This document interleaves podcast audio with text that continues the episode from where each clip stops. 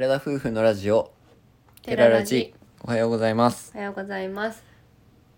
5月27日金曜日第55回目のテララジです。私たちは宮崎県在住の交際歴8年結婚3年目の20代後半夫婦です。この番組では私たちの日常や趣味について宮崎弁でてげてげにまったりとお話ししていきます。本日は月2回の弾き語りコーナー。イエーイパフパフということで今回は森高千里さんの「渡良瀬橋」あなんですけど、えっと、ハンバートハンバートバージョンといいますかハンバートハンバートさんのカバーを弾き語りしたいと思います。それでは聞いてください。寺田夫婦で渡良瀬橋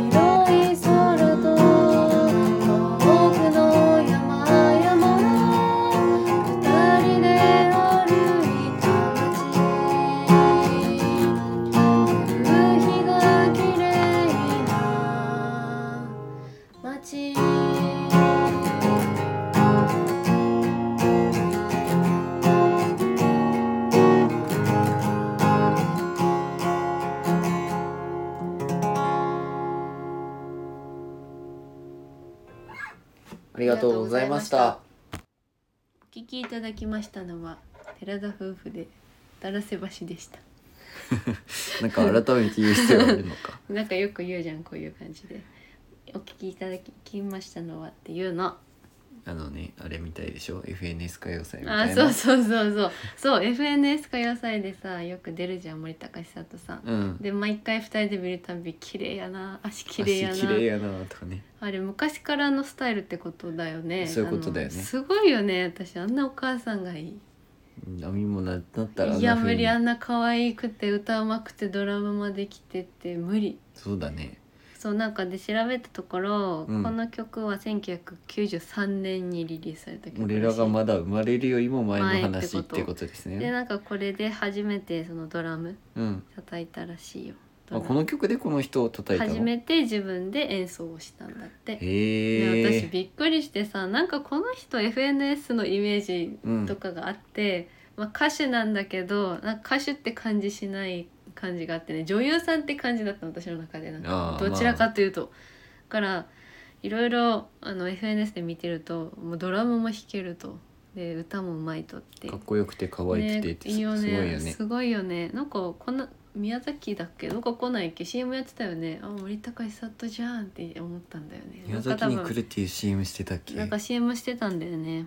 多分宮崎だったかちょっと定かではないけんですけれどども、うんいやこの曲をなぜかなぜだというとなんなんでかって言われたらちょっとあれなんだけどまあこのもともとね正直言うと俺は渡良瀬橋ってこの森高千里さんはもちろん知ってるけど、うん、もちろん。この人が歌ってた曲だとは俺はごめんけど知らんかった。そうだいやそれは知ってたかな。ハンバートハンバートさんが歌ってるの聞いてて俺はえーで調べたらあ森高千里さんの曲なのかみたいなね。でそうそう。なったから、まあ、全然知らなかった正直言うと。そうね「ハンバートハンバートさん同じ話」っていう曲をラジオでも歌ったんですけど、まあ、アルバムとか聴くこともあってうん。その中に入ってて「いいね」って言ってやっぱりそのハンバートハンバートさんのまあ2人で歌ってるじゃん夫婦で。ハモリが綺麗だよね、うん。俺そんな綺麗なハモリがごめんなさい、うん。今回もできなかったとは思うんですけど。難しいよねハモリって。いやでも上手だったと思 あのお経を隣で唱えてる感じで歌ってた。う ね上手だよね。なんかすごい夫婦だなっていう感じのハモリするよいねなんかやー綺麗だよね二人だほんと。からこそできるんだなっていう感じがあってあの二人この二人の曲は好きで、まあ、はい森高さんも好きで、私がおばさんになってもとかも知ってるでしょ？私がおばさんになっても。ってやつうん知ってる。それはよく知ってる。チェンチェンチェンこれ1992年なんだって。それよりも前なんだね。ねえ。だから結構見ることも多いうん。ですてかねあの年であんなに足が綺麗なのいやは羨ましい。すごいよね。何なんだろうねあの肌ツヤといい。まあでもね有芸能人はやっぱりエステとかちゃんと言ってるんじゃないいかと。やもちろんそうだけどでもやっぱ廊下には勝てないから。勝てないからいくら頑張っても。元が良すぎるってことでしょうそうねかもしれませんね。いや実際さこの曲に出てくるさあのうん。渡良瀬橋とか八雲神社とか、うん。まあ正直どこにあるとかも知らんもんね。いや知らないなって今思って。この曲自体は、まあ歌詞まあ、歌にもあるようになんかうん。あの、離れちゃう人人の相手のことを思って作った曲らしい。曲作った曲っていうか。じゃあこれ失恋ソングなの？えー相手のことを思うっていうああなたが一緒に暮らせないの分かってここで暮らせないって分かってたんだよって言ってるじゃん。そうだね。でも私ここ離れることできないって言ってるじゃん。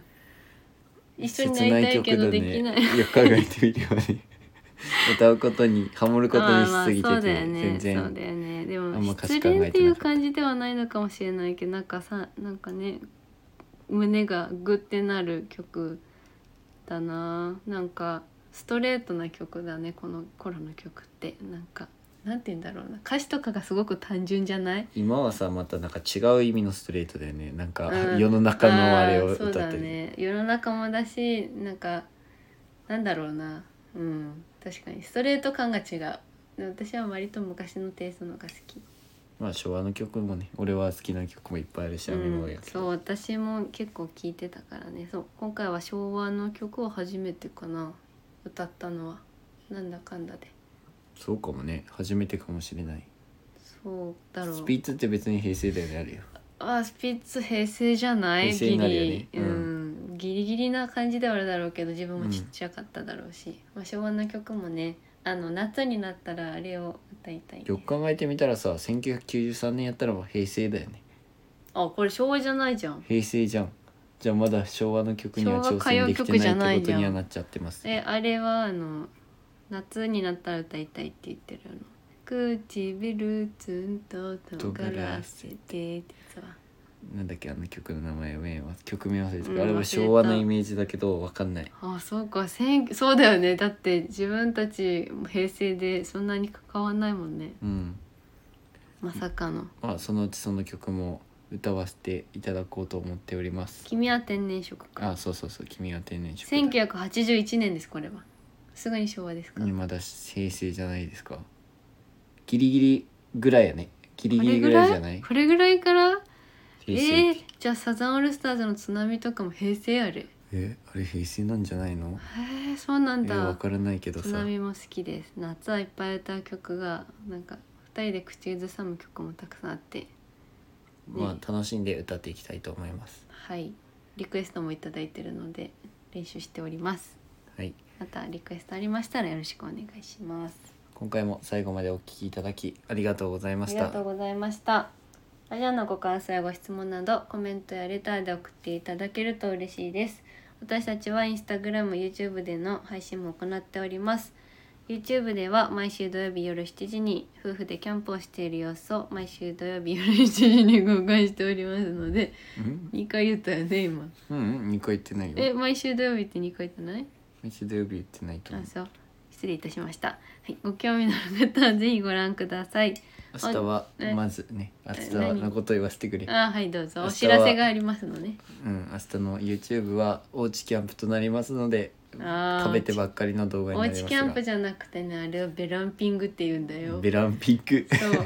ベランダでキャンプする人のことキャンプしたりするのをベランピングって言うんだって。じゃあおうちキャンプはもうおベランピング家の中にこうテントとか立ててうんするのをきっとおうちキャンプっていういや調べたの。ベランダキャンプってなんて言うんだろうと思ったらベランピング。というワードが出てきて初めて聞いた。兼ねてるんだね。自分たちの場合はもうただ本当にベランダで食べてるだけという感じなんですけどまあお時間のある方はぜひ見て普ください。段の私たちをどうぞご覧くださいませ。それでは皆さんいってらっしゃい